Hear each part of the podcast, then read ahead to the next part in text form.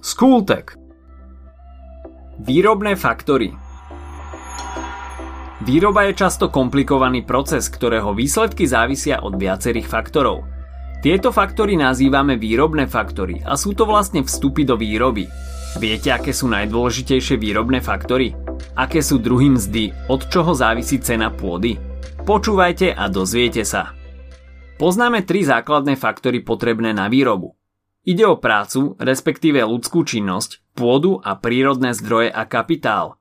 Teraz si každý z týchto faktorov bližšie vysvetlíme a povieme si o tom, čo ich ovplyvňuje. Začneme prácou. Práca je prírodzená ľudská činnosť vykonávaná s určitým cieľom. Ľudia vykonávali prácu už od nepamäti. Záleží od nej naše prežitie. Je zameraná na výrobu tovarov a služieb, ktoré uspokojujú naše každodenné potreby. Riadi sa ponukou a dopytom. Množstvo práce, ktoré má ekonomika danej krajiny k dispozícii, závisí od množstva práce schopného obyvateľstva. Na druhej strane dopyt po práci, čiže množstvo ľudského kapitálu, ktorý je potrebný, závisí od firiem, podnikov a iných zamestnávateľov, ktorí hľadajú ľudí na vykonávanie nejakej práce, za ktorú sú ochotní platiť. Kvalita práce vykonávanej ľuďmi alebo produktivita či efektívnosť závisí od viacerých faktorov – Patrí medzi ne vzdelanie, kvalifikácia, počet rokov praxe, čas, ktorý majú na vykonanie práce, alebo aj mnoho iných osobných vlastností, kreativita, motivácia či svedomitosť. V predchádzajúcich častiach sme spomínali trh, ktorý sa riadi ponukou a dopytom. Asi vás neprekvapí, že trh práce je na tom rovnako. Ak sa chcete na trhu práce udržať, musíte byť lepší ako konkurencia – Ukážte, že práca, ktorú viete poskytnúť zamestnávateľom, je kvalitnejšia ako práca iných. Dôležitým pojmom pri práci je aj nezamestnanosť, čo je prirodzený ekonomický jav. Istá miera nezamestnanosti bude v spoločnosti vždy prítomná. Prirodzená nezamestnanosť je taká, kedy je počet ľudí bez práce rovnaký alebo nižší ako počet momentálne voľných pracovných miest, ale z rôznych dôvodov momentálne nepracujú. Nezamestnanosť môže byť buď dobrovoľná alebo nedobrovoľná. Dobrovoľná nezamestnanosť je taká, kedy ľudia v produktívnom veku nepracujú nie preto, že by neboli schopní nájsť si pracovné miesto, alebo preto, že sa oň momentálne neusilujú. Sú napríklad na materskej dovolenke. Na druhej strane nedobrovoľná nezamestnanosť znamená, že by aj pracovať chceli, ale nie sú schopní si nájsť prácu, pretože počet voľných pracovných miest je nižší ako počet ľudí bez práce – Existujú tri druhy nezamestnanosti. Skúsite si typnúť aké?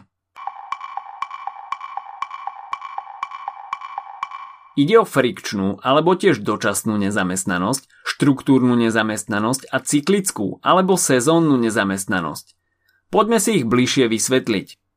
Frikčná alebo dočasná nezamestnanosť sa týka už spomínaných dobrovoľne nezamestnaných, čiže ide o ľudí na rodičovskej dovolenke, čerstvých absolventov vysokých škôl alebo študentov, ktorí ukončili strednú školu, ale ešte nenastúpili na vysokú, alebo ide o ľudí, ktorí sa práve presťahovali a ešte si nenašli prácu v novom bydlisku.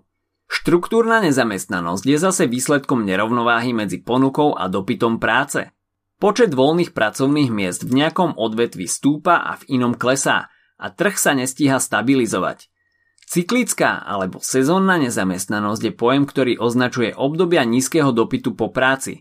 Väčšinou ide o sezónnych robotníkov napríklad v polnohospodárstve. Ako sa môže štát vysporiadať s nezamestnanosťou? Buď môže hľadať možnosti vytvorenia nových pracovných miest, alebo sa postará o zabezpečenie v nezamestnanosti. Ďalším veľmi, veľmi dôležitým faktorom na trhu práce je mzda. Priznajme si to, je fajn, keď robíme prácu, ktorá nás baví, ale hlavným dôvodom je aj tak plat, za ktorý si potom môžeme nakúpiť kopec zbytočných vecí z internetových obchodov. Ale hlavné je, že z nich máme radosť. Mzda je vlastne cena práce a v niektorých odvetviach je vyššia ako v iných. Závisí od rozdielov vo vykonávanej práci. Tieto rozdiely sú napríklad vzdelanie, náročnosť práce, dĺžka vašej praxe či zodpovednosť, ktorú nesiete. Je teda len logické, že ak máte za sebou dlhšie roky praxe, budete mať asi vyššiu mzdu ako kolega, ktorý nastúpil len minulý týždeň. V mnohých zamestnaniach sa na plate môžete dohodnúť aj so svojím zamestnávateľom, ale napríklad v štátnej službe je váš plat určený tabulkami. Existuje však aj tzv. mzdová diskriminácia, kedy dostávajú niektorí jednotlivci nižší plat bez nejakého pádneho dôvodu, len na základe pohlavia, vierovýznania, národnosti alebo podobne. No a čo sa týka mzdy, tak podľa toho, ako a za čo vás platia, rozlišujeme niekoľko druhov. Asi najznámejšia je hodinová mzda, kedy dostávate plat podľa toho, koľko hodín máte odpracovaných. Ďalej je tu úkolová mzda, čo znamená, že so zamestnávateľom sa dohodnete na odmene za určitý počet výrobkov. Podielová mzda je doplnkom k normálnej mzde a ide o podiely na hospodárskych výnosoch spoločnosti. Doplnková mzda je taká, do ktorej sú započítané aj veci nad rámec povinností, ako napríklad nadčasy či práca počas sviatkov.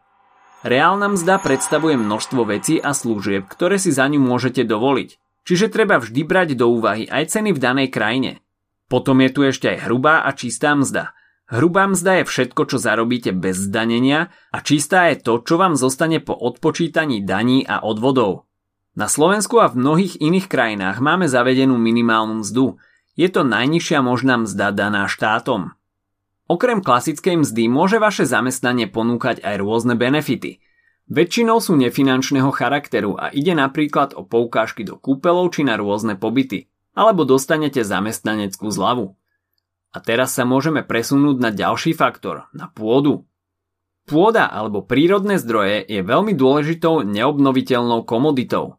Jej množstvo je obmedzené, nie je možné ju do rozširovať a hoci je voľným darom prírody, niečím, čo je všade okolo nás a všetci ju využívame, stala sa objektom súkromného vlastníctva a ak ju chcete využívať, musíte si ju prenajať a platiť pozemkovú rentu vo forme peňazí alebo naturálií, alebo si ju môžete rovno kúpiť.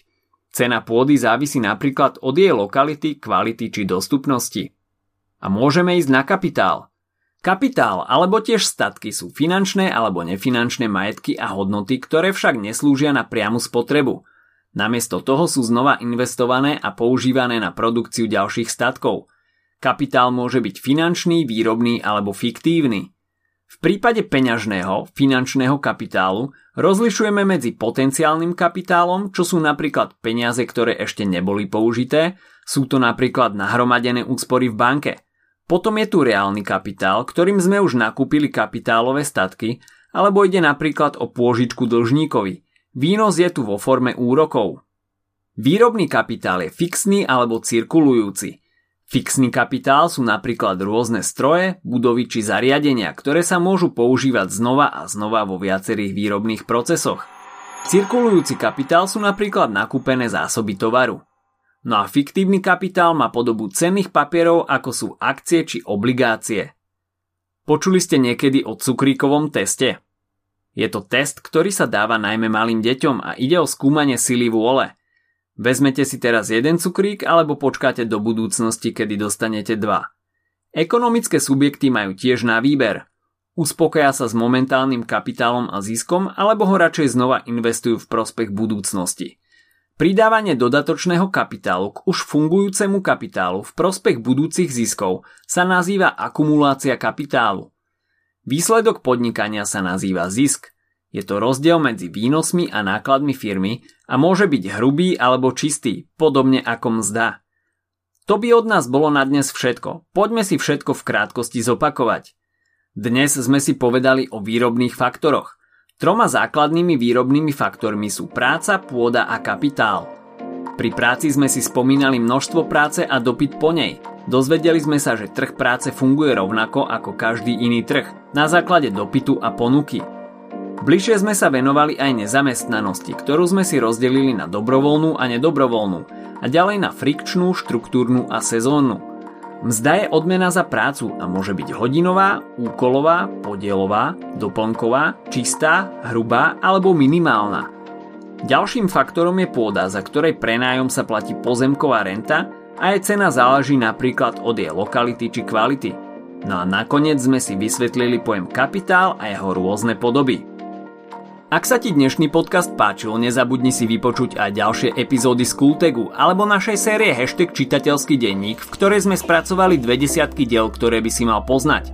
Potešíme sa aj, ak nás ohodnotíš na Apple Podcasts, napíšeš komentár na YouTube alebo dáš odber na Spotify, aby ti nič neuniklo. A nezabudni o nás povedať kamošom. Počujeme sa pri ďalšej časti Skultegu.